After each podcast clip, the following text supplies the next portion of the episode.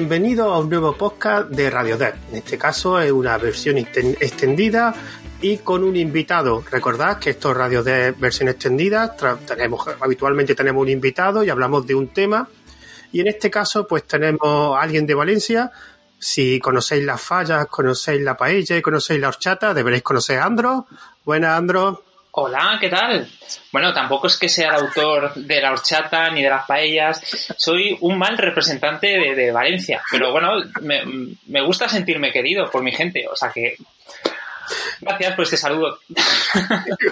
y también era un podcaster de República Web, ¿no? Exacto. Lo he dicho bien, ¿no? Que quería que sí.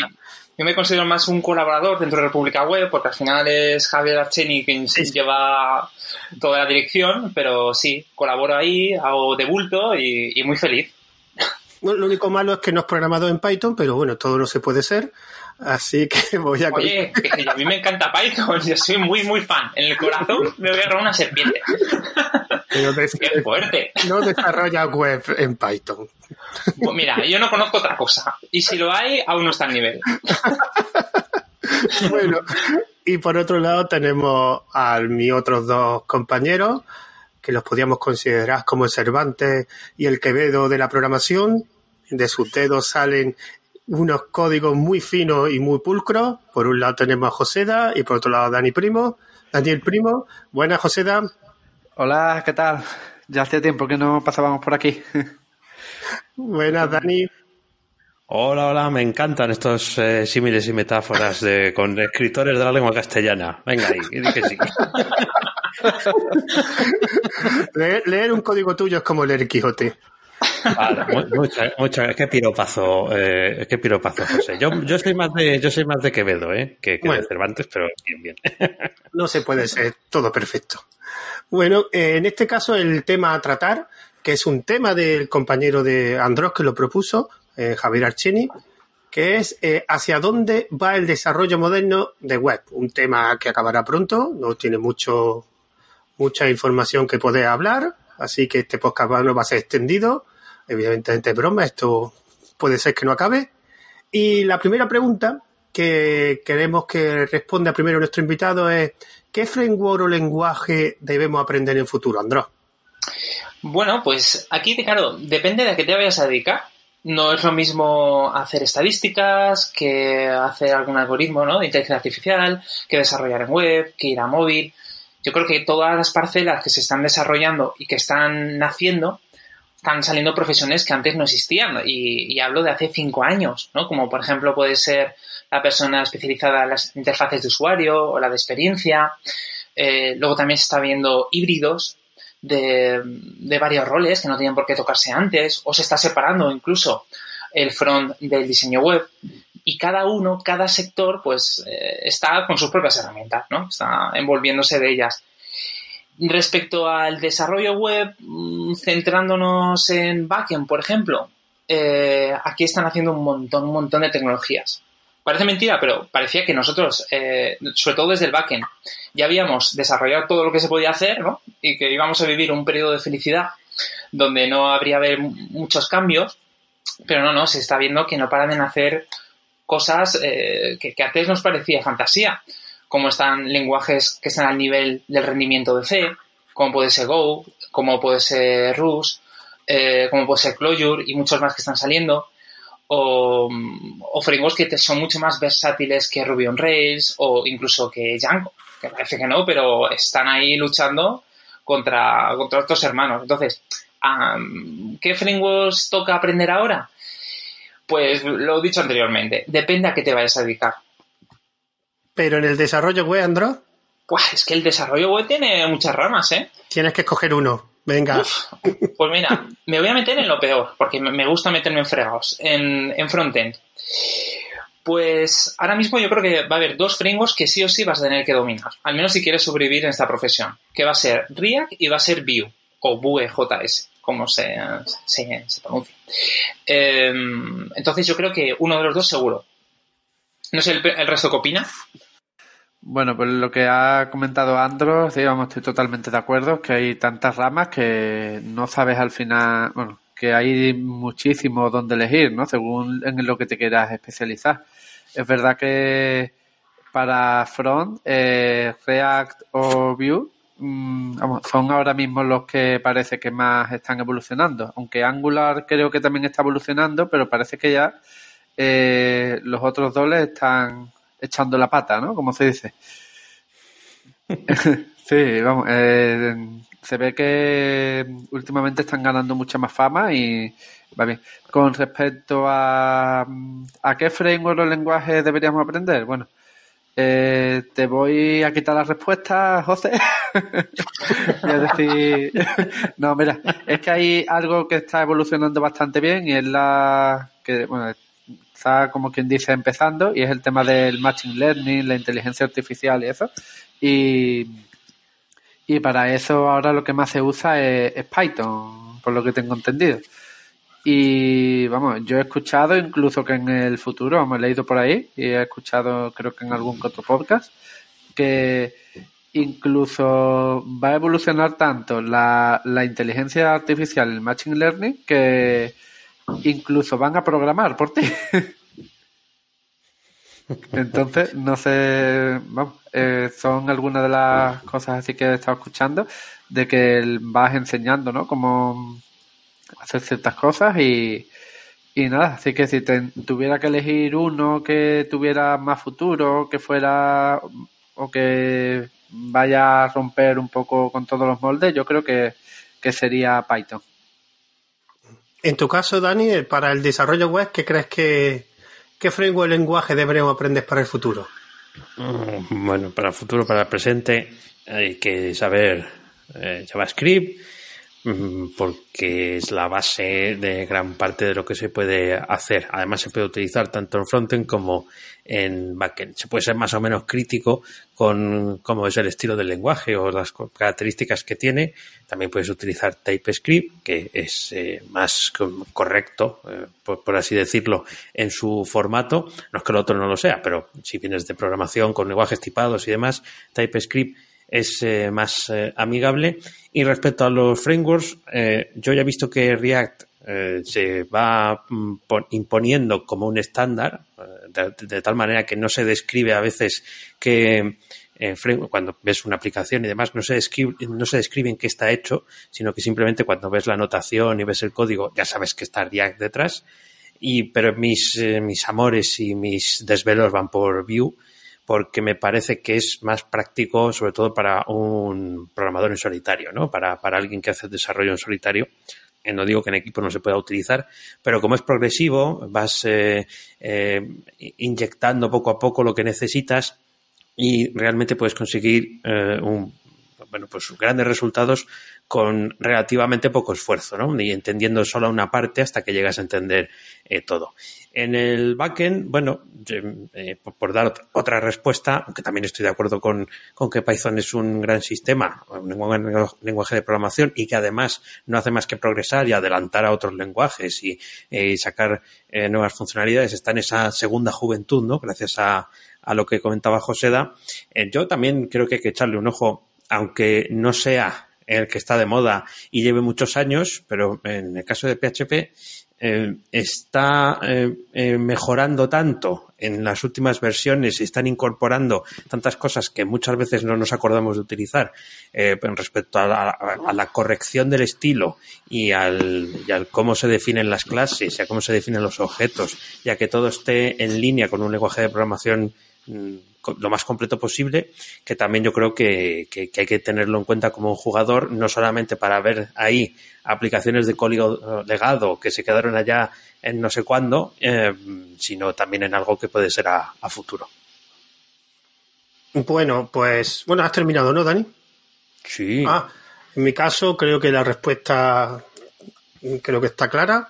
Yo creo que para desarrollo web framework hay que aprender en C++, en C++ hay bastante framework es bastante bueno.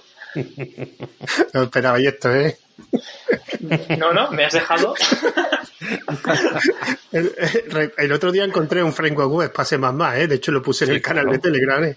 bueno, yo, eh, evidentemente, yo, la, el que, de hecho, la, la respuesta sería parecida a la que ha dicho José, sería Python, pero yo sí tengo que decir que para que Python destaque más en desarrollo web tiene que haber algo nuevo porque yo considero que por un lado Django no es un, un framework para todos, todos los casos. Dicho, yo creo que Django es para un tipo muy específico y Flash, pues digamos que el segundo más, más famoso, no creo que abarque tanto mercado como abarca JavaScript. Entonces, o sale algo nuevo y rompedor, que no sé, o algo que esté, digamos que algo desconocido, o algún framework o algún SMS que es un poco más desconocido en Python, pero si no, con lo que hay ahora mismo no creo que, aunque sí es verdad que Python lo bueno que tiene es que si aprendes Python puedes desarrollar web, puedes hacer muchas más cosas. Ya depende del programador si quiere tener esa versatilidad o enfocarse más a un lenguaje más específico, un framework más específico a desarrollo web como PHP o, o JavaScript. Pero sí es verdad que mi respuesta sería en todo caso Python. Y en framework con, yo recomendaría Django, que es el que conozco, pero yo realmente, si va, tiene que subir en desarrollo web Python, tiene que aparecer algo nuevo. Lo que hay no creo que destaque mucho más que, que por ejemplo, JavaScript, que digamos que está en el número uno ahora mismo del desarrollo web. ¿Alguna aclaración, Andros? Bueno, quiero comentar, ya que estoy levantando la mano, de que eh, es verdad que Django no está hecho para todos los casos, pero me atrevería a decir que al 90-95% posiblemente sí. Eh, sobre todo si lo comparas con otros frameworks que están en el mercado. Por ejemplo, cuando trabajas con su ORM, te, vamos, es un placer, es un gusto ver lo bien que tú puedes ir poquito a poquito eh, sacando cada una de las columnas de la tabla, o puedes iterarlo, iterarlo de una forma muy sencilla, o puedes ir anidando, eh, haciendo joins, siempre utilizando una sintaxis muy pythónica y eh, lo que hace que tu código sea pues muy fácil de leer por el equipo.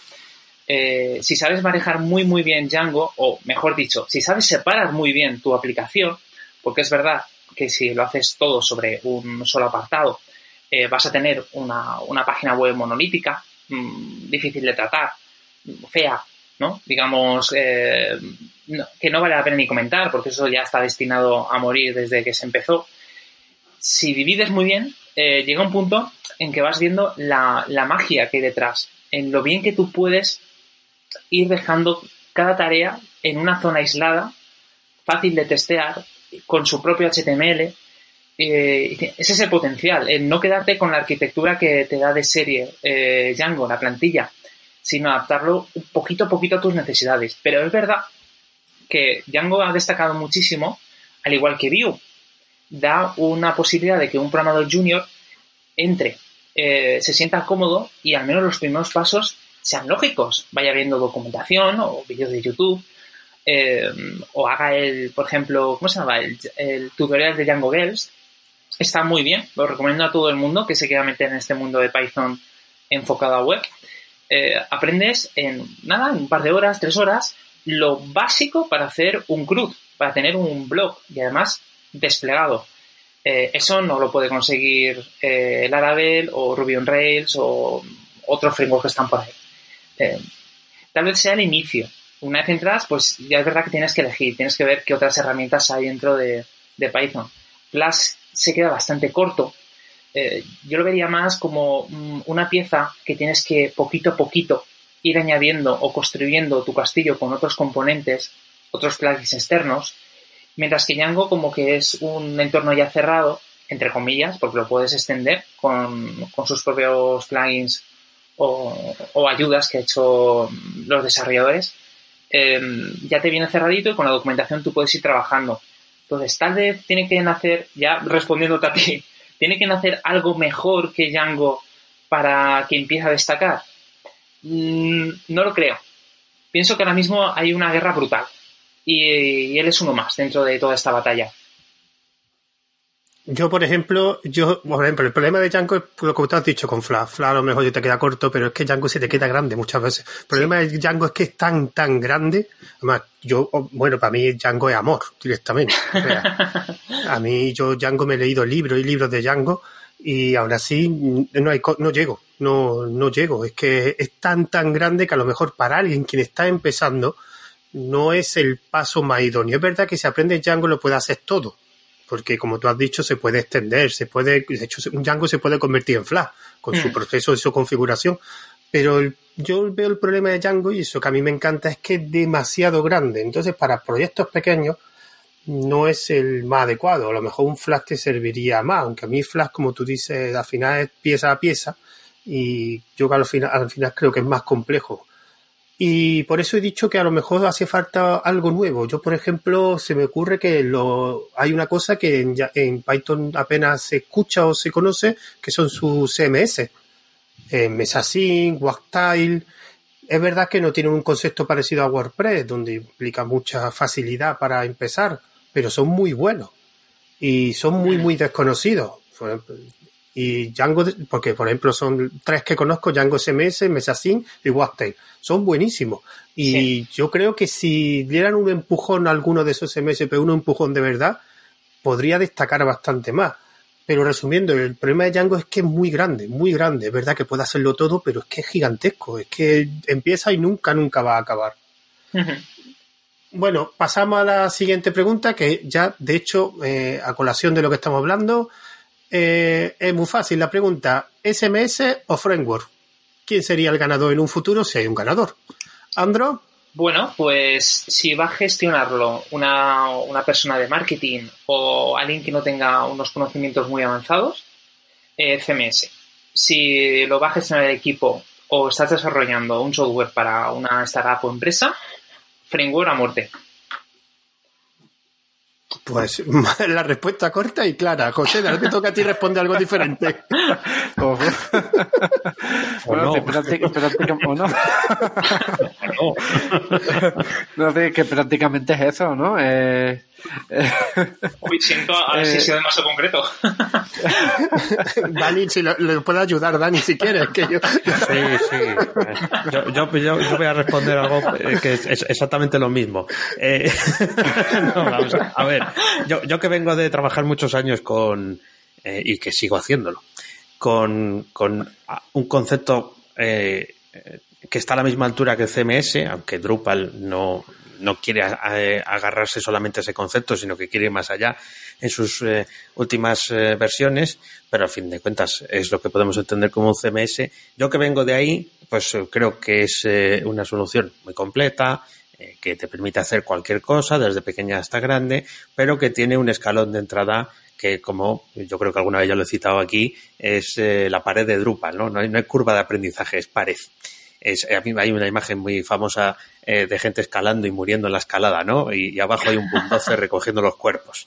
Eh, o, arriba, no me acuerdo. El caso es que em, eh, yo cada vez me, doy más cuenta de lo necesario que es que si nos dedicamos a programar, tenemos que estar lo más cerca posible de la funcionalidad tenemos que estar más, lo más cerca posible de esas features que nos piden, que tienen que eh, cumplir nuestro código para que el código haga algo, ¿no? Cuando envíes un formulario pasen cosas, cuando ejecutas un comando pasen cosas y eh, eso siempre se va a conseguir con programación a medida, pero evidentemente si nos podemos ayudar de frameworks o librerías para poderlo conseguir sin eh, necesidad de tener que reinventar la rueda, por ejemplo, en web lo, que mm, controla la request, la petición que se hace al, servidor y lo que controla la respuesta, pues tampoco hace falta que nos lo piquemos nosotros. Podemos utilizar eh, cosas que vienen ya construidas, ¿no? Porque van, a hacerlo probablemente mejor de lo que nosotros pudiéramos eh, conseguir.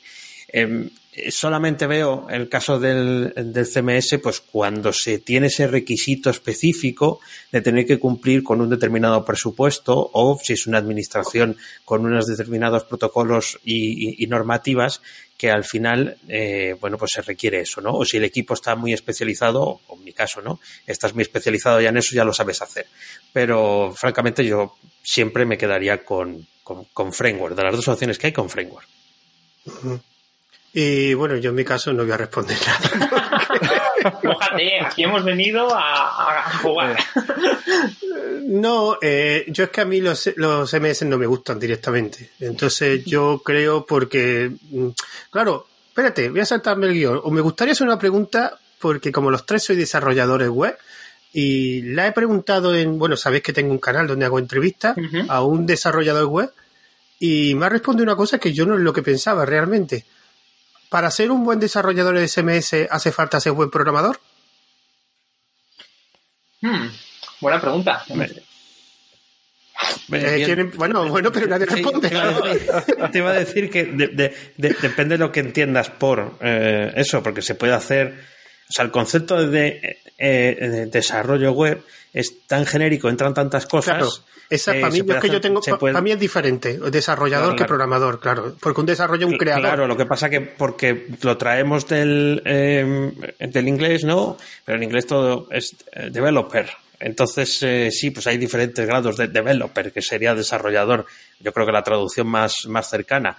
Aquí tenemos programador, pero parece que está como más vinculado a aquello de las tarjetas perforadas y que viene de, de, allí. Entonces, es, es, difícil saber. Se puede hacer desarrollo web en WordPress sin eh, programar porque el sistema te permite eh, ir encajando piezas y hacer pequeñas modificaciones que, que, puedes eh, hacer en tu plantilla o en un pequeño plugin y con eso eh, dar un servicio, pero realmente no sabes programar. Es un, em, un, un, perfil profesional que en el mundo de los CMS, de, de, los sistemas de muy alto nivel, está muy extendido y es perfectamente válido. Hay mucha gente que se dedica a esto, pero yo creo que siempre hay que intentar saber lo que pasa por debajo saber, saber que hurgar en las tripas de, ese bicho que, estás controlando para saber cómo le puedes sacar más provecho si un día te piden algo que no puedes hacer el plugin o que no puedes hacer con una eh, alteración de, cómo funciona el procedimiento normal y demás. Ese es mi punto de vista. Andro, ¿qué querías comentar? Bueno, quiero comentar dos cositas. La primera es que es verdad, respondiendo a tu pregunta, a tu, increíble pregunta, porque esto sí que merece un, podcast aparte, no un episodio. Eh, el tema, eh, conozco gente que es un artista haciendo paneles que, son editables, ¿no? Con plugins como puede ser Advanced Custom File eh, o otras herramientas. Existen frameworks de, de, campos procesados. Y llega un punto en que te hace una interfaz que a ti te costaría meses conseguir algo parecido. Y funciona muy bien. Claro, a nivel de rendimiento decae enormemente. Pero bueno, si la compañía tiene dinero para empezar a cachear, utilizar CDNs, aumentar recursos de, del VPS, pues llega un punto en que da igual. Y por un coste muy pequeño han hecho algo pues que pues a ti como creador pues te, da un poco de rabia, pero ahí está y funciona muy bien. Es verdad también que hay empresas en que trabajan de esa manera. Eh, hay una parte del equipo que se dedica a montar todo el sitio haciendo mm, cero programación entre comillas, ¿no? Utilizando extensiones, algunas de pago, otras no, y hacen pues, lo, lo que cualquier desarrollador puede intentar hacer. Pero llega un punto, cosas muy pequeñas, muy concretas, que sí o sí tienen que tirar de un lenguaje, como puede ser JavaScript. Algún efecto que se escapa. De, algo que ha pensado un diseñador gráfico eh, y es imposible llegar a él porque simplemente no existe. Os puedo, os puedo comentar una anécdota, y ya con esto termino, de hace muy poquito me pidieron para un trabajo que desarrollara un CMS en, Flash y, con una base de datos en Mongo. Eh, ese reto a, todos nos gusta. Digo, joder, voy a poder hacer mm, todas las ideas que tenía pensadas, eh, tengo tiempo para desarrollar todo el plan administrativo, puedo utilizar la última tecnología, puedo meter view en, en el administrador. Y según íbamos trabajando en el equipo, que éramos tres, nos fuimos dando cuenta de que eh, no era buena idea desarrollar todo eso, reinventar la rueda, ya que nos suponía un esfuerzo, una pérdida de energía en cosas muy básicas que ya funcionan muy bien en otros CMS y que podíamos habernos aprovechado, como puede ser Django CMS o, o, o, o cualquier otra herramienta que existe pero el cliente fue muy concreto. Lo quiero con esa tecnología, ¿no? Y llegar a este punto. ¿Qué pasó con el proyecto cuando terminó? Pues que podía haber sido mucho más y se quedó en algo más, mucho más pequeño. El tema de traducciones, pues era muy humilde. Eh, personalizar el menú era muy escaso. Y así un montón de cosas. El cliente tenía referencia a WordPress y siempre nos iba diciendo, quiero poder gestionar las imágenes como WordPress. Llegó un punto en que estábamos replicando WordPress en Flash y así, pues, eh, bueno, qué pena, porque es, todo ese tiempo podíamos haber hecho un software increíblemente bueno en otras partes. Un día tendremos que hacer un podcast, una versión extendida solo, solo de clientes, hablando de clientes. que también José, ¿quiere hacer algún comentario más? Eh, no, ya lo habéis dicho. bueno, no, a ver. Eh, ya es broma, fuera de broma. Eh, que entre mm, lo que has dicho de ser un buen programador, de necesitar conocer, saber programar para ser un buen programador, ¿no? Para un CMS. Eh, a ver, una cosa es obtener buenos resultados y otra cosa es eh, programar. Vamos, un CMS, por ejemplo, WordPress, Drupal, ¿no? Eh, tú puedes tener muy buenos resultados sin, sin saber programar. Puedes saber los plugins y los themes que puedes utilizar eh, que sean más livianos, que funcionen mejor, que tengan menos problemas de seguridad y todo eso. Pero es verdad que cuanto más conozcas, como dice Dani, de, la, de las tripas de, de ese CMS, eh, más provecho le vas a poder sacar, ¿no? Eh, más vas a poder amoldar tu, tu CMS a, a lo que tú quieres. ¿no? En definitiva, eso, prácticamente. Yo no, bueno, eh, podría responder, pero básicamente lo habéis dicho todo, así que voy a hacer una respuesta diferente. Que a mí los SMS me parecen como la Thermomix. Básicamente, tú la utilizas y te ayuda a cocinar, pero no te hace que sea un cocinero. Y te puede hacer unas croquetas de la leche sin tener muchos conocimientos de cocina. Pero eso sí, si eres cocinero, sabrás aprovecharla mucho, mucho, mucho mejor la máquina. Entonces yo creo que el OSMS es una herramienta que te facilita un trabajo. Si sabes utilizar bien la herramienta, pues digamos te podrás conseguir resultados. Pero si eres aparte de saber utilizar ese tipo de herramientas, eres un buen programador, los resultados serán mucho mayores. Básicamente, esa es mi respuesta. ¿Algún comentario más o pasamos a la siguiente pregunta? Yo te quiero hacer un contraataque. ah, eh, vale. No me has puesto la mano, ¿eh? No me has levantado la mano. es verdad, espera, ya la tengo. Muchos restaurantes tienen una Thermomix y, y, trabajan con ella de forma habitual. El cliente come ¿no? muy a gusto y les da igual que haya una persona que tenga un contrato definido, que sea un robot, que sea un, un animal que le han enseñado a cocinar como un ratatouille. Eh, lo importante es que tiene su comida y se la come muy a gusto. Y el CMS muchas veces te ofrece eso. Eh, quien, quien va a ver esa página web no eres tú como desarrollador, va a ser ¿no? el visitante. Cuanto más cómodo sea para, para desarrollarlo, pues mucho mejor. Bueno, la respuesta para mí sería que no hace falta ser buen programador para ser un buen desarrollador en DSMS. Estoy de acuerdo en ti. Estoy muy de acuerdo. No hace falta, todo depende del nivel de exigencia que le pida a, la, a, la, web que vaya a ser. Bueno, pasamos a la siguiente pregunta, que en este caso nos vamos, nos vamos a enfocar en el despliegue, el despliegue de páginas web. Eh, ¿Qué creéis que va a ser en un futuro mejor? ¿O quién va a ganar en esta guerra del cloud o el VPS? Andro, pues, seguimos contigo. Vale. Em, bueno, también depende mucho el nivel de, conocimientos y de experiencia que tengan los desarrolladores. Si al final trabajamos siempre con VPS porque es muy cercano a nosotros, al final es nuestro ordenador o un servidor, lo tenemos en remoto, nos conectamos con nuestro terminal, ejecutamos nuestros comandos como estamos habituados y eso nos hace pues que vayamos, seamos muy productivos, ¿no? Una facilidad si seguimos trabajando así, que es lo, más habitual que se ha estado haciendo hasta ahora, puede seguir funcionando este mundo. Pero es verdad que en costes es mucho mayor y es más propenso a caídas, a piratería, ¿no? a, pequeños hackers que te intenten meter por ahí, lo cual nos lleva pues, a utilizar herramientas como lo puede ser la nube de, de Amazon, ¿no? AWS, con, con su serverless, con su S3, lo tienes todo repartido, sabes que no se puede caer eso en la vida, a no ser que Amazon, bueno, le dejes de pagar, entonces ahí sí. Eh, y tiene otras propiedades que a ti te cuesta ver como desarrollador, a no ser que te pongas a trabajar con ellas. Eh, por ejemplo, un caso, estaba desarrollando una tontería, era un, sistema que tenía que subir un cliente audios, como si fuera un podcast, pero relacionado con, una pequeña escuela. Eh, yo tenía que borrar los audios cuando pasaran X tiempo, eran unos 20 días pues estaba trabajando en Django y me encontraba, sí, en Django es que estaba ahí entonces, eh, me vi problemas. Tenía que instalar un cron, que tenía que estar revisando, tenía que guardarme las fechas que se había subido.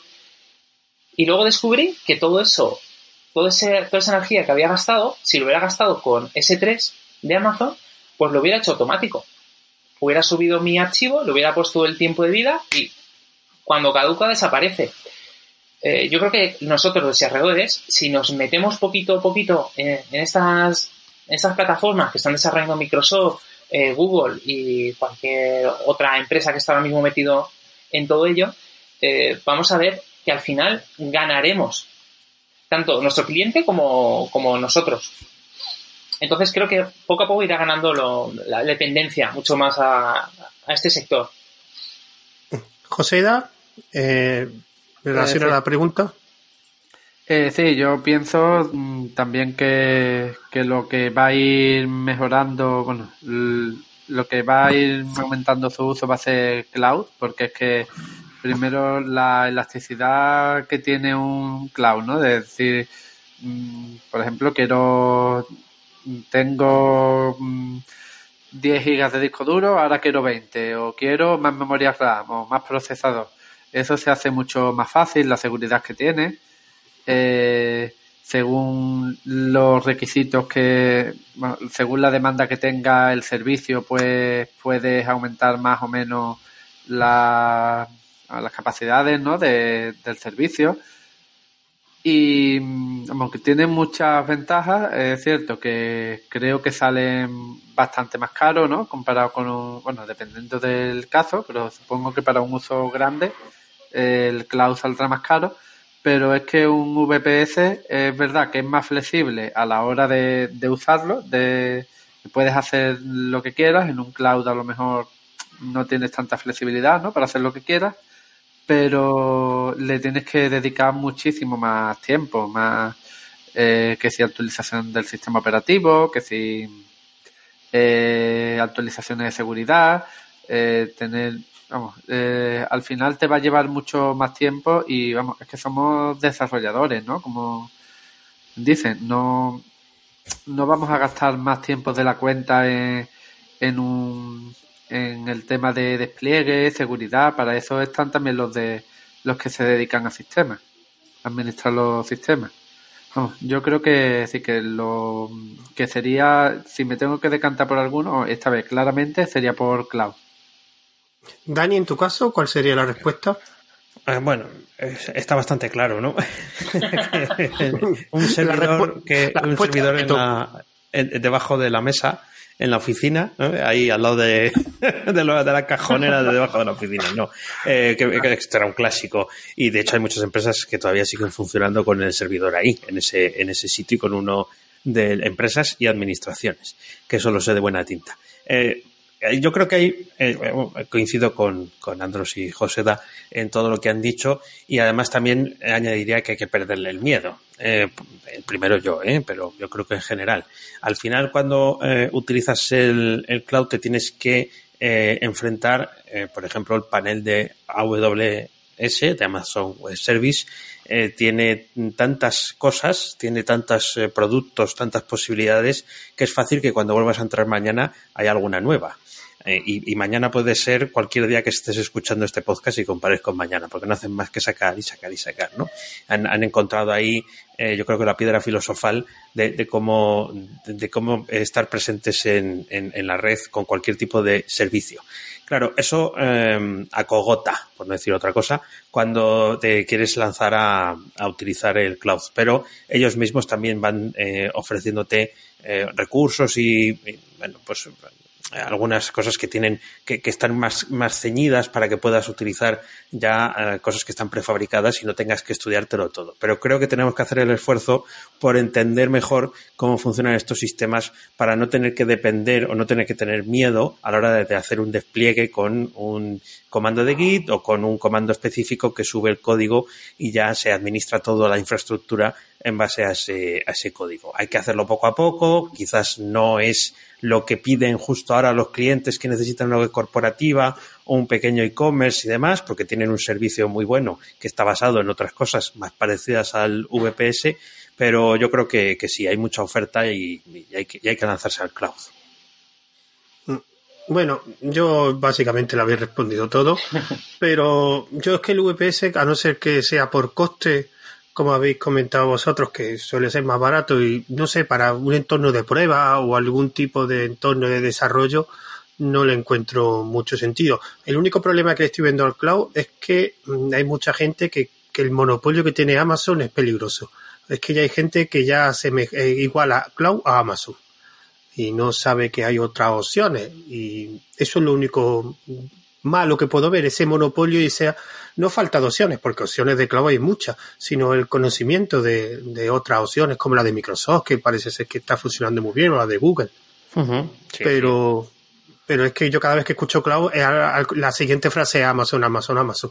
Eso es lo único que da un poco miedo. Por lo demás es que los VPS, salvo para el- ese tipo de entorno, no le encuentro sentido. Andros, que querías comentar algo? No, solamente quería haceros mm, dos preguntas. La primera es, bueno, todos tenéis página personal, ¿no? O algún tipo de blog. Sí. Sí. Sí. Vale, pues la primera pregunta. Eh, ¿Dónde lo tenéis subido? ¿Si en un VPS o en un servicio? ¿O en una cloud? ¿Y por qué? ¿Quién es el primero? Pues no sé. ¿Joseda? Bueno, yo mismo. Sí, yo lo tengo en SiteGround y, y lo tengo ahí simplemente porque me quiero dedicar a, a desarrollar y hacer otras cosas, no a... A ver, que también hago... Es por mm, despreocuparme, ¿no? Un poco de... Del, de- del tema de los servidores y todo esto. Entonces sé que SiteGround funciona bastante bien con WordPress, que es con lo que Mm. yo tengo mi, mi blog, por no complicarme y centrarme en otras cosas y no, por ahora bastante contento. ¿Dani? Pues en mi caso voy a desplegar aquí. ¿eh? Nunca mejor dicho, una pregunta que iba de este tema.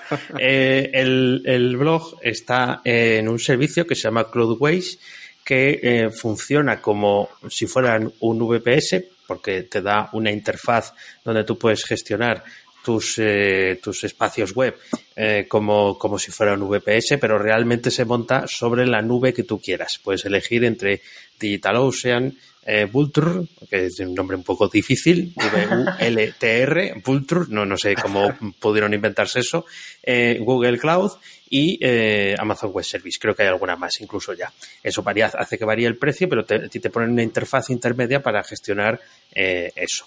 Pero yo yo he seguido explorando ese, ese camino. Entonces, por ejemplo, eh, del, ejercicio eh, de crear eh, un ranking de podcast en, en Python, eso está desplegado en Python Anywhere que es un servicio muy similar al que acabo de describir de Cloudways, que está basado en PHP. En el caso de Python Anywhere, lo que tratan es darte una interfaz que también se despliega en nube, ¿no? Eh, pero está es- específicamente creada para utilizar eh, Python. Y de otros ejercicios y de otros pequeños proyectos que voy eh, lanzando y sacando, pues utilizo cosas como Heroku, que también es, ha estado en, en Radio Dev en los episodios cortos. También hemos hablado de Heroku como una plataforma cloud que es, donde es muy fácil de desplegar o en Doku, que es una alternativa que tienes que instalarte tú en tu propio servidor o incluso en tu propia Raspberry Pi para eh, poder hacer despliegues como si fuera eh, un- una máquina de estas. Al final siempre utilizo una interfaz intermedia que me facilite la gestión eh, para ya llegaré al punto en el que yo me cree todo eh, en un cloud específico, ¿no? Pero voy haciendo ese desarrollo a pasitos, como decía antes. Vale, en mi caso, Digital Ocean y simplemente porque cogí una promoción y porque mi blog está hecho en Django y el problema de Django, que no es como PHP que te lo dan todo hecho, sino que se requiere que el servidor web sirva página en Python, te hace falta un segundo servidor y en ese caso Digital Ocean lo escogí porque tiene una documentación buenísima, tiene un montón de tutoriales y había un tutorial de Django de cómo desplegarlo. Sí. No hay más. Son una maravilla. Los tutoriales, sobre todo que van publicando cada X tiempo, eh, son toda Sí, una sí. referencia. Son buenísimos y el precio está bien, la verdad que Mm. no es excesivamente caro. Bueno, pasamos a la siguiente pregunta. En este caso vamos a hablar de los generadores de sitios estáticos. No sé muy bien cómo se dice esto, si es generador de estático o generador de sitio estático, no lo sé, porque cada vez que lo leo en español es palabras combinadas. O sea, tiene generación, sitio y estático, lo que pasa es que en diferente orden, en muchos sitios. Pues me viene estupendo que preguntes esto porque así respondo a la anterior. Mi, mi página web, mi blog en concreto, la tengo des- desarrollada con un generador de sitio estático, con Jekyll, eh, y lo tengo desplegado en, en S3 de Amazon. Entonces, tengo el híbrido perfecto. ya está, ya está. Solamente quería comentarlo. Bueno, iba a ser la pregunta ahora, pero bueno. bueno, un generador de sitio estático, bueno, ya tenéis varias opciones. Por ejemplo, creo que Fenómeno Mutante Dani está en Hugo, ¿no? En un, que es un generador de sitio estático. Tiene pues el famoso Jekyll, que digamos más famoso. Y también otros, pues, por ejemplo, yo pondré Nicola y, Pelican. Y lo bueno que tiene es que mm, estos generadores de sitio estático, eh, tanto GitLab como GitHub, te permite almacenarlo. Entonces te quita el tema del alojamiento y el coste de alojamiento. Evidentemente, estas aplicaciones, como su nombre indica estáticos, no pueden ser páginas con muchos cambios continuos porque no pueden ser dinámicas, que eso ya te haría falta algún tipo de, framework. No sé si lo estoy diciendo mal, corregidme. No, perfecto, que yo... perfecto. Entonces, la pregunta es, porque hubo una época que se pusieron mucho, mucho de moda y ahora parece que no son tan, tan oídos. ¿Tendrán su nicho de mercado en el futuro los generadores de estáticos? ¿Generadores estáticos? Eh, ¿Andro? Bueno, eh, es verdad que tuvieron su boom, su burbuja. Yo creo que como casi todas las tecnologías nuevas que salen, ¿no? que sufren un momento de, esplendor donde todos queremos utilizarla y luego maduran ¿no? y, descienden, eh, es que tiene unas limitaciones muy claras. Por ejemplo, no tiene una base de datos, aunque es verdad que los propios ficheros eh, sería como, digamos, una base de datos estática, ¿no? por eso se llama estático, que se genera, ¿no? Eh, es verdad que es mucho más económico desplegarlo, solo hace falta un servidor web, como puede ser Apache, como puede ser Engines. Eh, tiene las cualidades de que es muy fácil de optimizar, ¿no? Es decir, solamente tienes eh, código HTML, CSS e imágenes. bueno, es, solamente hay que empezar a, minimizar o hay que empezar a optimizar todo ese contenido. Em, lo hace muy fácil, pero es verdad que es difícil de gestionar, por lo mismo que tú has estado comentando si no tienes una interfaz, eh, no te sirve para nada. ¿no? Es como un CMS que no, tienes un panel administrativo. Muy bonito, pero no me es útil. Y luego tiene otras cualidades negativas, como puede ser la dependencia de, servicios que sí o sí tienen que ser dinámicos, como el tema de los comentarios, eh, SEO y, bueno, todo lo que tiene que ver con gestionar los textos.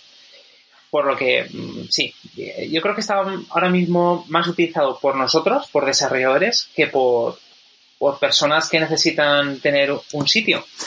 Un sitio mm, empresarial, no tanto por hobby. Entonces, ¿tienen cabida en el futuro? Un poco así respondiendo a tu pregunta. Eh, sí, pero en ámbitos muy pequeños, muy concretos. Eh, bueno, una cosa antes de pasar a José.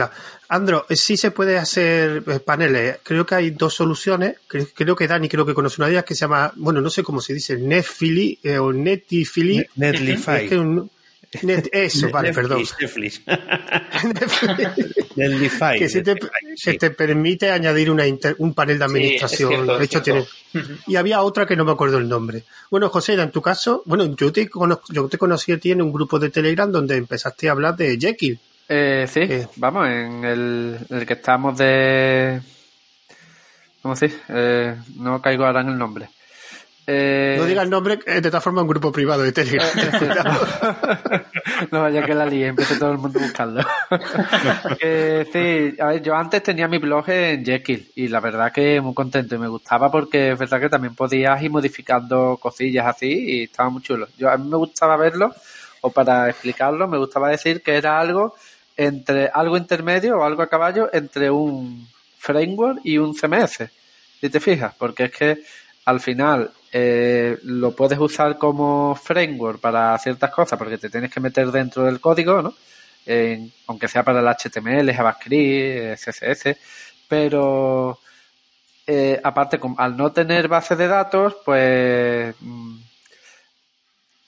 eh, al, al lo mejor ir escribiendo los, los posts, la, la configuración, los posts en Markdown, ¿no? la, la configuración en en dos o tres ficheros de configuración y después generarte todo el sitio de una vez, eh, la verdad, no sé, me llamó mucho la atención. Y aparte también el hecho de poder desplegarlo incluso de forma gratuita en tu, en tu GitHub. Le, le agregas el dominio y le asignas el dominio y va bien, vamos, y te ahorras un dinero. Yo lo tuve un tiempo y muy bien, pero es eso, que tiene muchas limitaciones.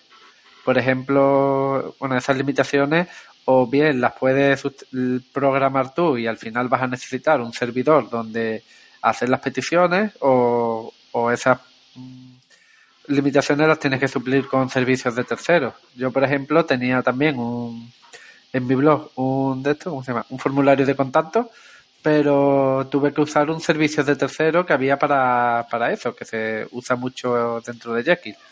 No me acuerdo el nombre, a ver si lo. Form Spree. Form Spree sería. Form Spree, sí. Además te lo recomendé a ti, ¿no? Creo. Eh, eh pues sí, sí, seguramente, sí, sí. Para lo de Hugo, creo que era. Bueno, y. A ver, es muy nicho y es lo que dice Andros. Al final es algo que van a usar más los desarrolladores que que cualquier otro perfil, porque es que para alguien que no sea desarrollador es complejo. Jekyll es muy complejo para alguien que no. Claro, la pregunta es: si a un cliente le venderíamos esto, pues te voy a contestar yo.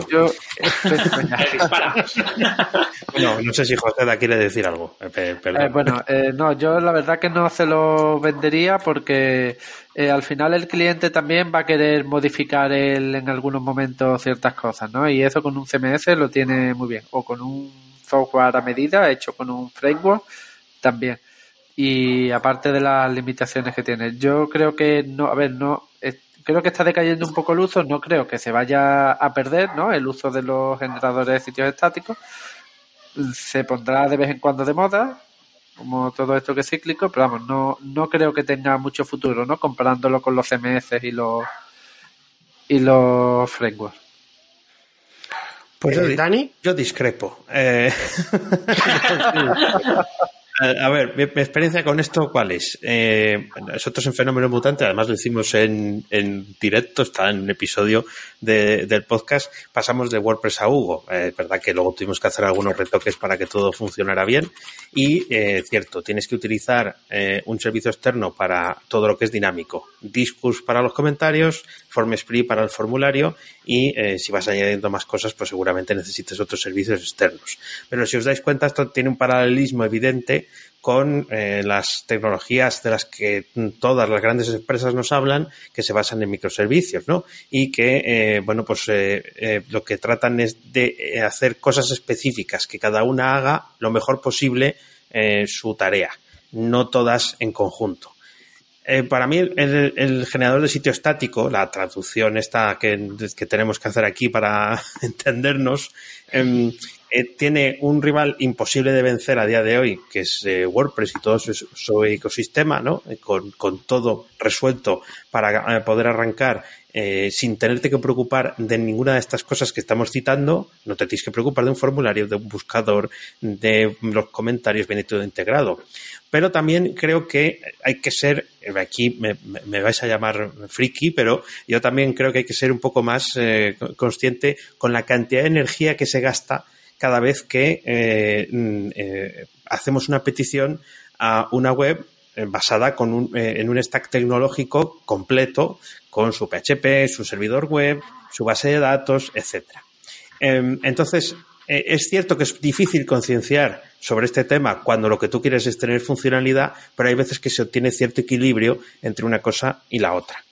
Porque también puedes tú montar estos servicios aparte, tanto para el envío de correo, ya existen eh, plataformas eh, open source para que tú puedas instalarlas y hacer esa petición desde el formulario de contacto, como eh, también los comentarios y gestionarlos desde, ya que estábamos hablando antes del cloud, pues tener uno específico para hacer el envío de correo y otro específico también para hacer el, el envío de los comentarios y que además solamente arranquen cuando se necesitan, ¿no? Y que, y que sean eh, esto que, que se llama ahora, que ahora no me estoy acordando de cómo se llama, pero que, eh, que serverless, ¿no? Que se desplieguen solo cuando se necesitan. Claro, todas estas piezas cuesta mucho trabajo unirlas, ¿no? Eso es lo que intentan hacer con el Jamstack, que es un poco lo que se basa la tecnología de los, eh, o, el concepto en el que está detrás de los sitios estáticos, que es JavaScript, APIs y Markup, Markdown, ¿no? Que es el estilo vamos, el formato de texto que se utiliza para crear el contenido eh, de base que popularizó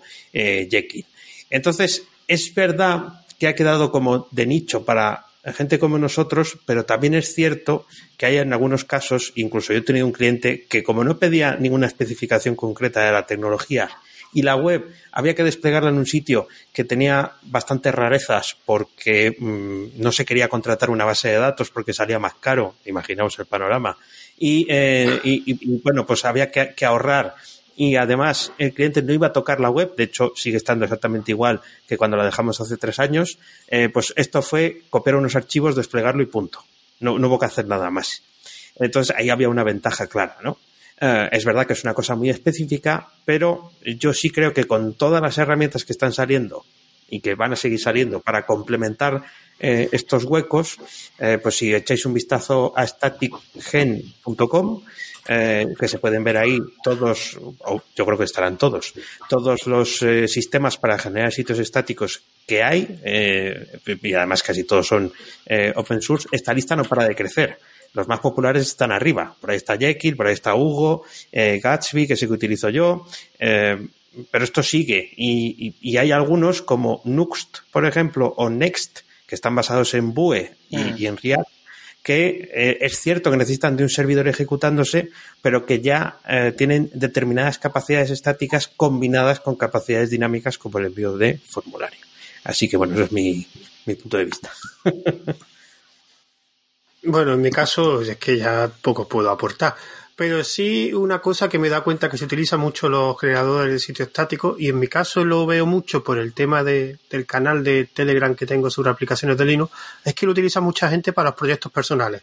O sea, tú tienes un proyecto personal en tu repositorio de GitHub y quieres, digamos, darle un poquito más de darlo a conocer de una forma un poquito más profesional que no sea con el texto que pone el repositorio y la gente lo hace generalmente con un generador estático como ha dicho Andros, pues la mayoría son cosas de nicho y en este caso son los desarrolladores los que veo yo que más lo utilizan, pero es una buena forma de dar a conocer un proyecto y no tenés que estar pagando el alojamiento de una página web, que al final lo importante en ese tipo de proyectos es dar a conocer tu, tu proyecto más que la página en sí. ¿Algún comentario? Bueno, Andros creo que has levantado la mano. Yo, yo, ¿Soy el único que levanta la mano? bueno, pues eh, quería comentar de que es verdad que se les está intentando quitar esas debilidades que tienen los generadores de sitio, eh, añadiendo, pues como lo que ha estado comentando Daniel, eh, pues con Node para gestionar la base de datos o dar un poco más de interactividad. Pero llega un momento en que dices, si eso es un backend más, si al final tenemos un, un, un software que está funcionando 24 horas, genera HTML, em, tiene una base de datos, para eso nos vamos a Django, nos vamos a Laravel o cualquier otra herramienta. O sea, hay un límite ahí que en cuanto lo cruzas, mm, no sé hasta qué punto eh, te sale cuento invertir esas energías. Bueno, sí, imagínate que tienes, eh, como gente que conozco yo, eh, tienes 20, 30, 40, 50 sitios corporativos todos eh, sin más funcionalidad que una plantilla, eh, basados todos en, WordPress, ¿no? Sí, eh, eso, tiene, eso tiene un coste y tiene además una cosa bastante peligrosa, que, que tienes que mantener esos sitios actualizados y tienen que seguir funcionando, ¿no? Evidentemente eso es muy difícil, es muy difícil cambiarlo de un día para otro, pero en ese modelo si, si tú has decidido vincular tus servicios a algo que la web en sí eh, está en un entorno estático, porque, mm, bueno, pues si has conseguido tener una plataforma, porque estos sitios estáticos se pueden enganchar al contenido y generar a través de, conectarse a una API donde tengas ese backend donde tú gestiones el contenido, pero luego el, el generador estático lo capture lo muestre como tú especificas, ya tienes un servicio separado de los demás. Si tienes otro para recibir el correo, o, recibir los formularios, tienes otro ahí. Entonces tienes como servicios específicos que cubrirían lo que ahora tienes repartido por 40 eh, o 50 sitios. Es verdad que es un caso muy específico, insisto, y que no, eh, no, todo el mundo se va a encontrar con algo así, pero el gasto que tenía eh, este estudio, este era un pequeño estudio de, aquí de la región, en, en, en mantener todo eso empezaba a ser abrumador eh, por la cantidad de cosas que tenían que manejar, cada proyecto de una forma específica, e insisto, eran todo eh, sitios corporativos, con un diseño bonito, con plantillas premium, con plantillas a la medida, y bueno, pues ahí podía encajar. Es cierto que para una cosa sola, pues, pues probablemente no. ¿Algún comentario más? Bueno, no hay ninguna mano levantada, así que continuamos. En este caso, aquí sí que voy a hacer un, un pasapelota, porque no tengo ni idea, que son aplicaciones web para móviles. Bueno, ¿habéis desarrollado móviles los tres? Eh, o a veces que esto lo he puesto y no tenía que haberlo puesto. Eh, yo concretamente suelo desarrollar en, en tanto híbridas como nativas. Y, bueno, tengo opiniones bastante cerradas al respecto de, de los dos lados. O sea que no sé si alguien quiere empezar o yo, o yo suelto mi discurso. Veo que un anime que empieces tú. Bueno, eh, para desarrollar aplicaciones ahora mismo tenemos como tres caminos a seguir. O la haces nativa o utilizando... Mira, mentira, tienes cuatro. O utilizando C++ o utilizando las herramientas nativas que te proporciona la plataforma, Android, iOS, que ahora mismo son los que se están comiendo todo el mercado lo que sería Java, lo que sería Swift o Objective-C, que está en decadencia en estos momentos. O pasaríamos a aplicaciones, yo le llamaría pseudo-nativas, donde la parte, la interfaz gráfica, la UI, eh, es nativa, pero el motor, el corazón, puede estar en JavaScript o en React. Eh, lo que sería React Native, que está, se está poniendo muy de moda o, se empieza a escuchar en otros ámbitos, eh, o Native Script. Y ya pasaríamos a las híbridas, ¿no? Con Córdoba, con PhoneGap, Ionic, donde todo es HTML, mm, JavaScript, está mm, encerrado en una, en una aplicación que lo único que es es un navegador donde se le ha quitado los marcos para que dé la sensación de que es una aplicación interna.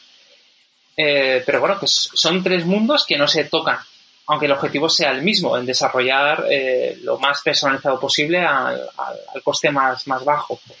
Y bueno, mi opinión al respecto es que el diseño web se ha colado y no le tocaba.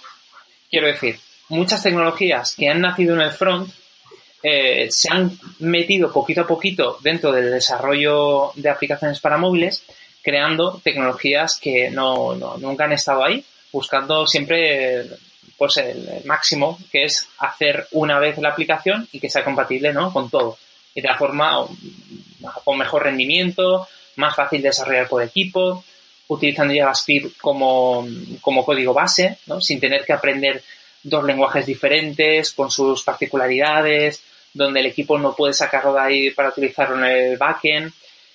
Entonces, mm, ahí sí que está dominando, pero con, con, una, con mucha energía, el, el tema de React. Y, pero bueno, al final si tú quieres hacer una aplicación que funcione muy, muy, muy bien, muy integrado con los últimos servicios que viene con el Apple Watch, con los últimos eh, dispositivos ARN, pues tienes que tirar siempre de, ir a, las herramientas propias de cada plataforma. Bueno, pues eso. Voy a comentar. ¿Algún comentario más, José, Dani? Eh, sí, yo, por ejemplo, a ver, eh, es verdad, están esas, esas cuatro opciones, ¿no? Pero yo añadiría también que creo que va a ir ganando cada vez más importancia la de las aplicaciones web progresivas. Sí, que prácticamente es. Sería, es que prácticamente eh, ahora creo que incluso se están haciendo un sitio dentro de Google Play, esas aplicaciones. Las puedes instalar o, las vas a poder instalar, no estoy seguro todavía. Yo solamente he desarrollado en React Native y de, de aplicaciones nativas no he llegado a, a desarrollar ninguna, a desarrollar nada en específica para Android para iOS, pero en React Native sí. Pero aparte de eso, me está informando un poquillo del tema de las aplicaciones web progresivas, de la PWA, ¿no? Que se llaman. Sí. Y tiene bastante, tiene muy buena pinta, porque al final prácticamente eh, no valdrá para todo, ¿no? Si tú quieres un rendimiento mayor, pues tendrás que utilizar a lo mejor para una aplicación móvil un, eh, la tendrás que desarrollar de forma nativa o pseudo nativa con React Native o Native Script o alguna de esas. Pero para ciertas cosas, si lo que quieres es que tu web, tu membership site, tu cualquier plataforma web esté disponible también para móviles, podría ser una, una buena elección, ¿no? También. Dani, en tu caso, ¿quieres aportar algo más? Así es, así es. Eh, el, hecho de que Google haya apostado por las PWA, bueno, Google apuesta por todo. Apuesta por el desarrollo nativo en Android, apuesta por el desarrollo multiplataforma con Flutter y apuesta porque el web eh, construya aplicaciones web.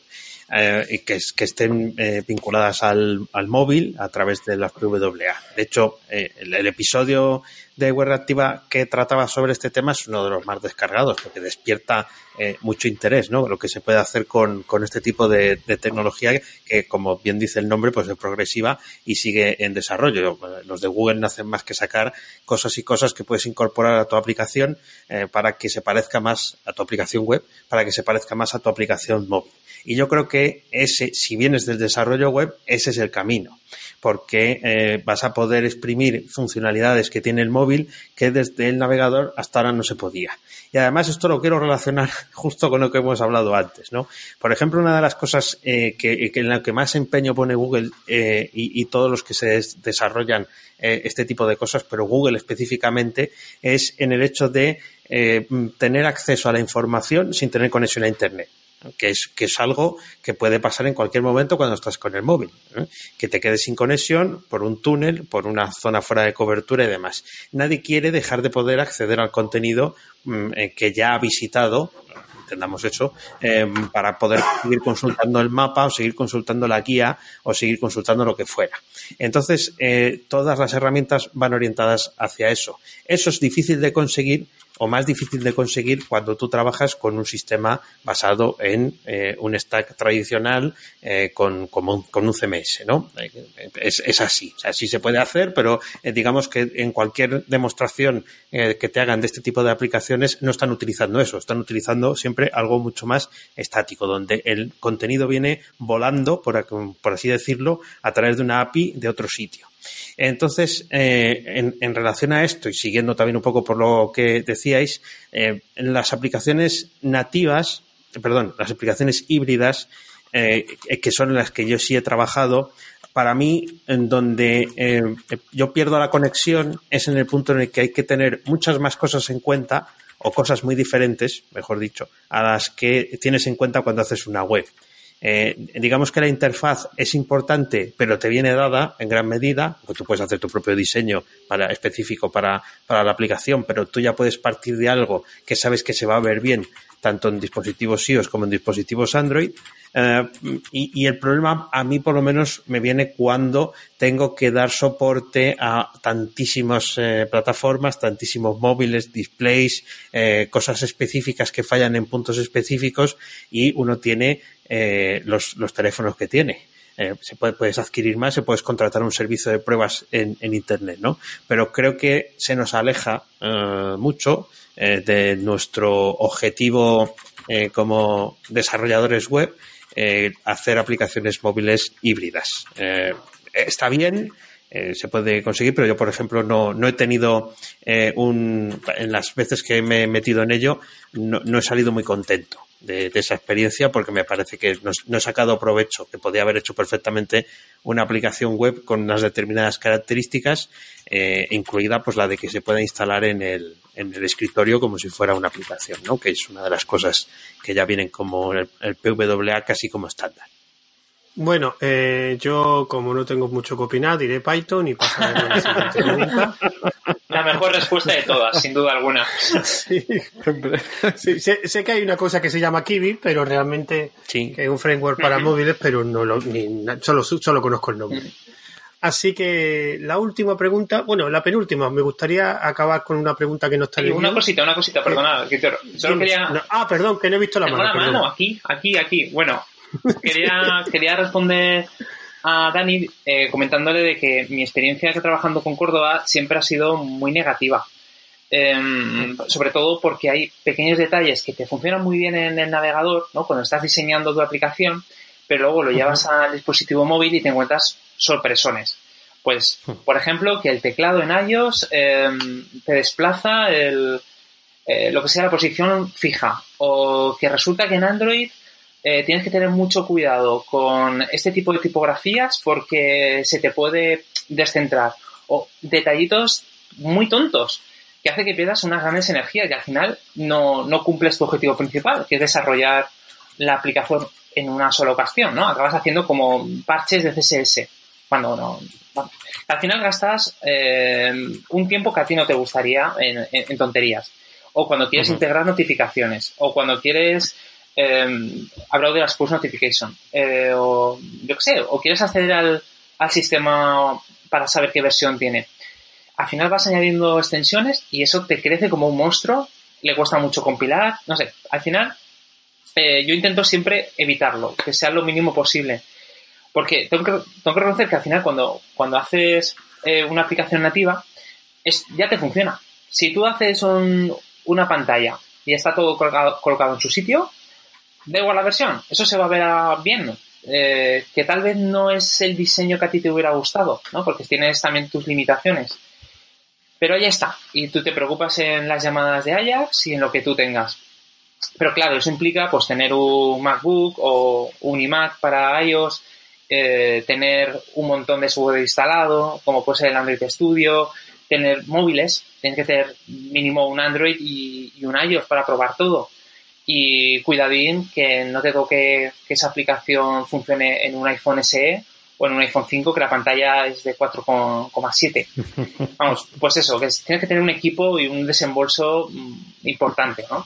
Y respecto a las eh, aplicaciones progresivas, a nivel mm, de freelance no, no he vendido nunca a un cliente una de ellas porque es una tecnología que yo creo que estamos todos de acuerdo, aún está muy verde, eh, queda un gran camino por, por, por cruzar en el desierto con ellas, pero la única aplicación que yo me he hecho para mí, que era un visualizador de, imágenes, que tengo una Raspberry, me di cuenta de lo, de lo potente que es el poder estar visitando una página web, tener un botón que te permita instalar o poner un icono dentro de tu móvil hmm. para simular una aplicación móvil. Ostras, es, es. es una pasada. O sea, te quitas la tienda, te quitas pagos, te quitas la propia Android, la Apple Store y vas, hablas con el desarrollador y le dices, oye, quiero tu aplicación. Que eso a la vez me da miedo, porque digo, uy, mm, van a abandonar eh, lo jugoso que es ¿no? El, el, porcentaje que se quedan las empresas de las aplicaciones, las tiendas. Me da miedo. Bueno, eh, ¿algún comentario más o pasamos ya a la siguiente pregunta? Bueno, la siguiente pregunta es ¿qué herramientas debemos conocer para el desarrollo web? Entre todo el conjunto de herramientas, que no sea solo el editor de código o el IDE que utilicemos, que cuando digo herramienta me refiero a herramientas, digamos, ajenas al propio desarrollo.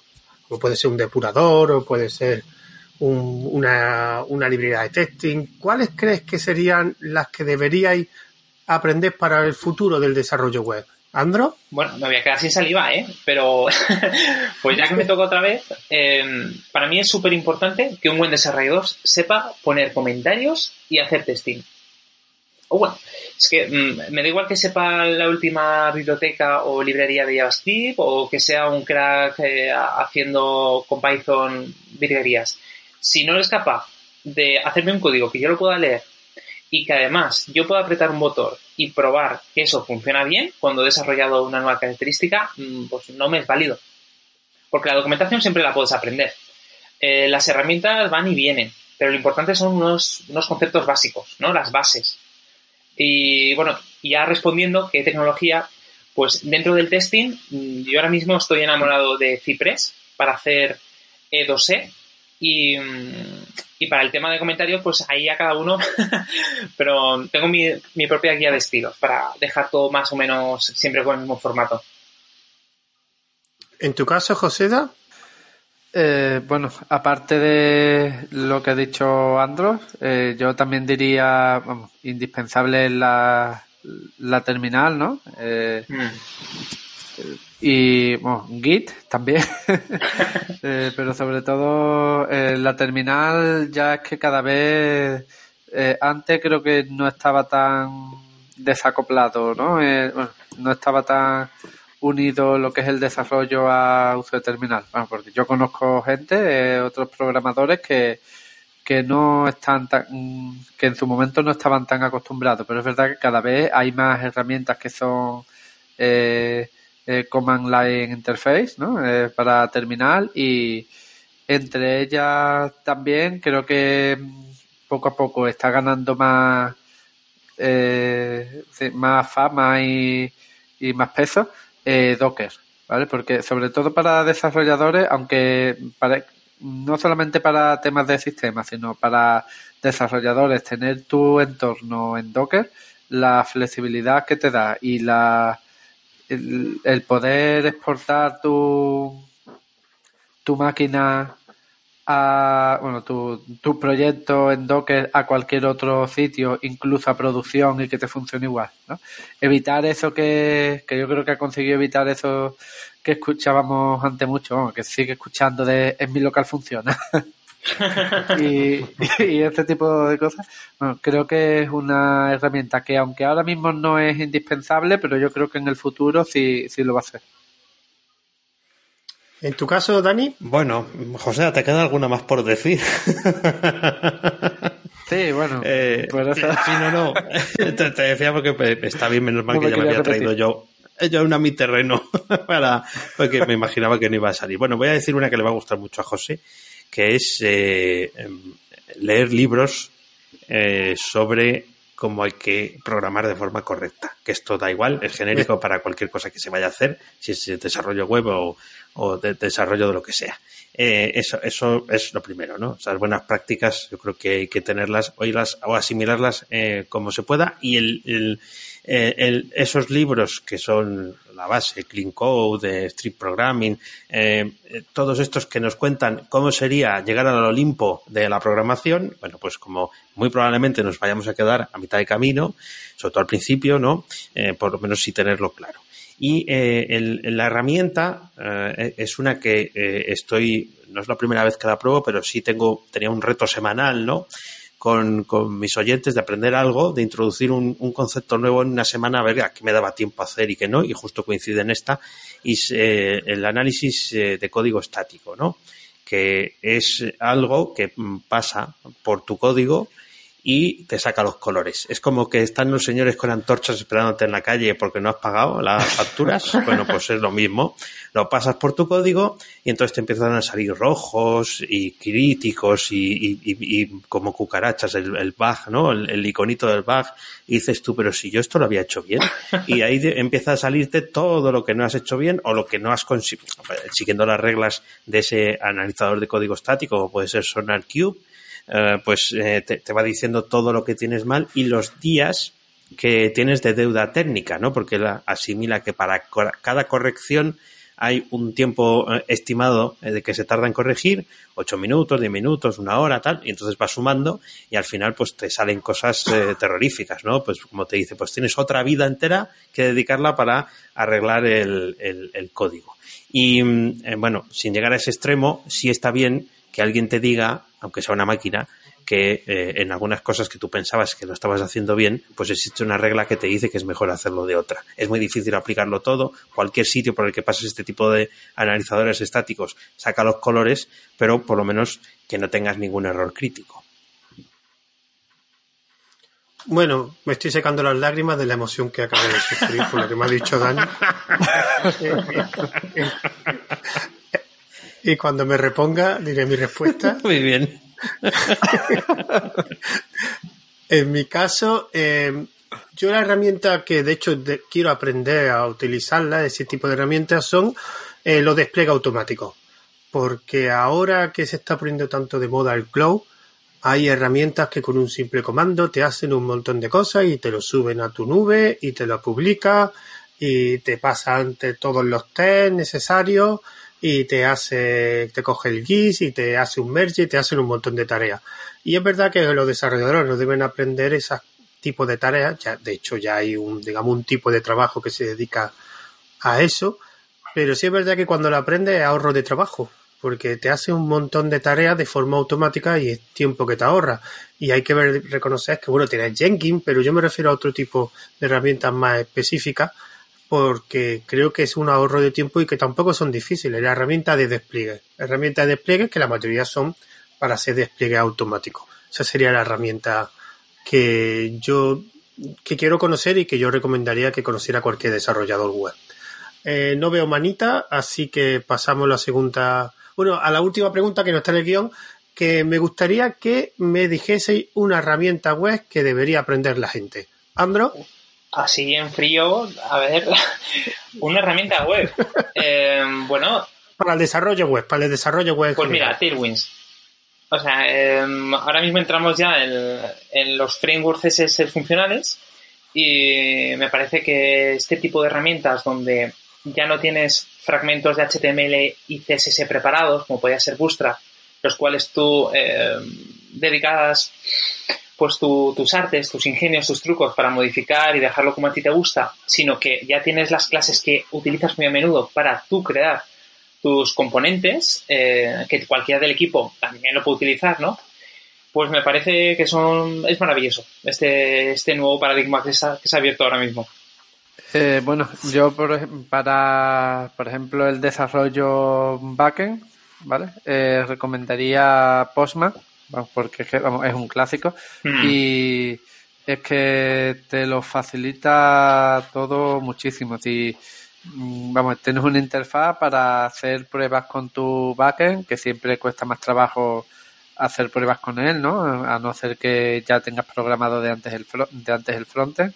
Puedes ir guardando esas, bueno, vas guardando las peticiones que vas haciendo, las puedes volver a probar, cambiar ciertos parámetros, tener entornos de distintos entornos y nada, mm, si tuviera que elegir una, elegiría esa.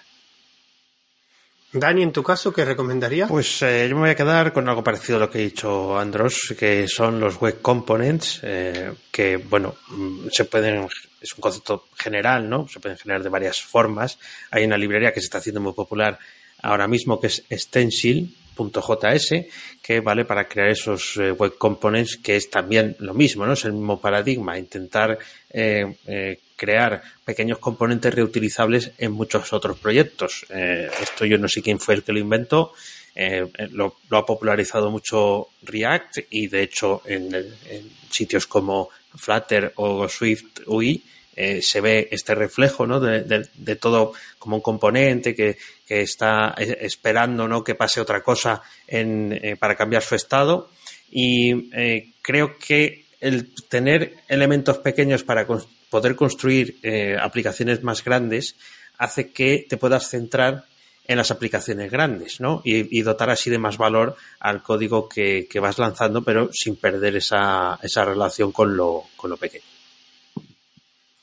Bueno, en mi caso yo no puedo recomendar algo técnico porque no soy técnico, pero sí me gustaría recomendar una aplicación, una herramienta, un SMS, CMS que descubrí hace una semana y que quiero probarlo, que se llama Anchor CMS, que es un, un CMS para hacer blog muy, muy, muy, muy ligero. Se podría decir que es como un generador de sitio estático, pero con la virtud de un CMS. Y encima está hecho en PHP, con lo cual el problema de, de, de, servidores o de poderlo subir a cualquier servidor no tienes problemas porque eso en cualquier sitio permite en PHP. Así que esto es uno lo que yo recomiendo, un SMS muy ligero, se llama Anchor CMS. Y ya si queréis algún comentario final para ya finalizar, Andro, Joseda, Dani, ya lo que, que quiera. Bueno, eh, yo quiero recomendar a toda la gente, que yo creo que somos autodidactas, los que nos dedicamos al desarrollo web, a que no se olviden de las bases que parece ser que siempre estamos en la locura, en el manicomio, de ir a por lo último, lo que está sonando o lo que te están recomendando por el podcast, eh, lo que te está llegando por Twitter, por Hackett News. Yo creo que a veces hay que pararse, eh, respirar hondo y, primero saber bien, pues Git, que lo ha estado comentando por aquí Joseda, o utilizar Docker como toca, ¿no? Y cuando ya tengas eso, pues ya ver qué más viene, ¿no? Porque, porque si no vas a ir siempre cojeando te, va a faltar dinamismo a la hora de, hacer tus sitios.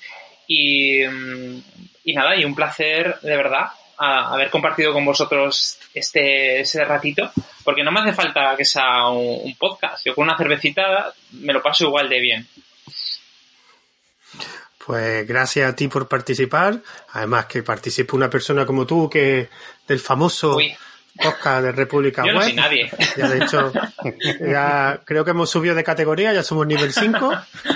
Todo- Todavía queda llegar al nivel 1, que es donde está Boluda, que es nuestro, bueno, bueno. nuestro dios encubierto. Bueno, pues parece. Y bueno, pues muchas gracias, Andros, por participar. Espero que te haya sido Hoy ha sido un placer, de verdad. Además, yo os escucho porque para, para mí eh, vosotros aportáis un, un valor muy bueno para la comunidad y, y bueno, sois, sois mi entretenimiento. Cuando voy al trabajo, cuando estoy haciendo las faenas del hogar, eh, por lo que estar aquí va, va a ser raro luego escucharme. Voy a decir, uy, noto un eco. un placer, de verdad. Un placer nuestro. Y la próxima vez a ver si también puede participar Sí, Javier. Y yo le ya convenzo. somos cuatro. Además, además, Dani está deseando hacer un podcast a cuatro porque dice que la edición será más entretenida. Cinco. bueno, ¿alguna despedida? Joseda, Dani. Eh, Bueno, veo que no queréis despedir. Creo que se han ido ya. Per- Perdón, estaba tomando un Nada. café. Eh, no, no, que muchas, much- muchas gracias, Andros, por pasar este rato con nosotros y que muy bien, muy interesante el, el tema de hoy, por, por supuesto. Sí. Bueno, y yo lo mismo digo, me ha sido un placer haberte conocido. Yo llevo escuchando un tiempo también República Web y vamos, ha sido todo un placer haberte tenido aquí y, y nada, a ver si ya nos vamos viendo en alguna que otra versión extendida o otro podcast o, o algo por ahí. Pues nada, que sepáis que si vosotros habéis subido al nivel 5, mm, yo he subido al nivel 1 con vosotros. O sea que, nada, un abrazo muy fuerte y, y espero que haya más colaboraciones en el futuro. A ver si Javier lo saco de, de sus quehaceres diarios y lo pongo aquí.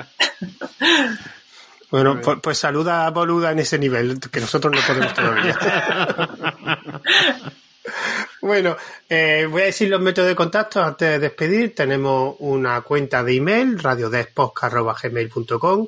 También tenemos una cuenta de Twitter, que es arroba radiodespodcast, y un canal de Telegram, donde subimos también los audios, que es arroba radiodesp.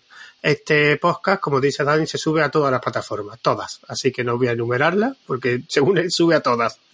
Si queda alguna, pues se lo decía Dani. Así que ha sido un placer. Eh, bueno, me despido también de Joseda, de Dani. Chao, chao. Así que nos escuchamos en el siguiente versión extendida. Hasta luego. Hasta luego. Luego.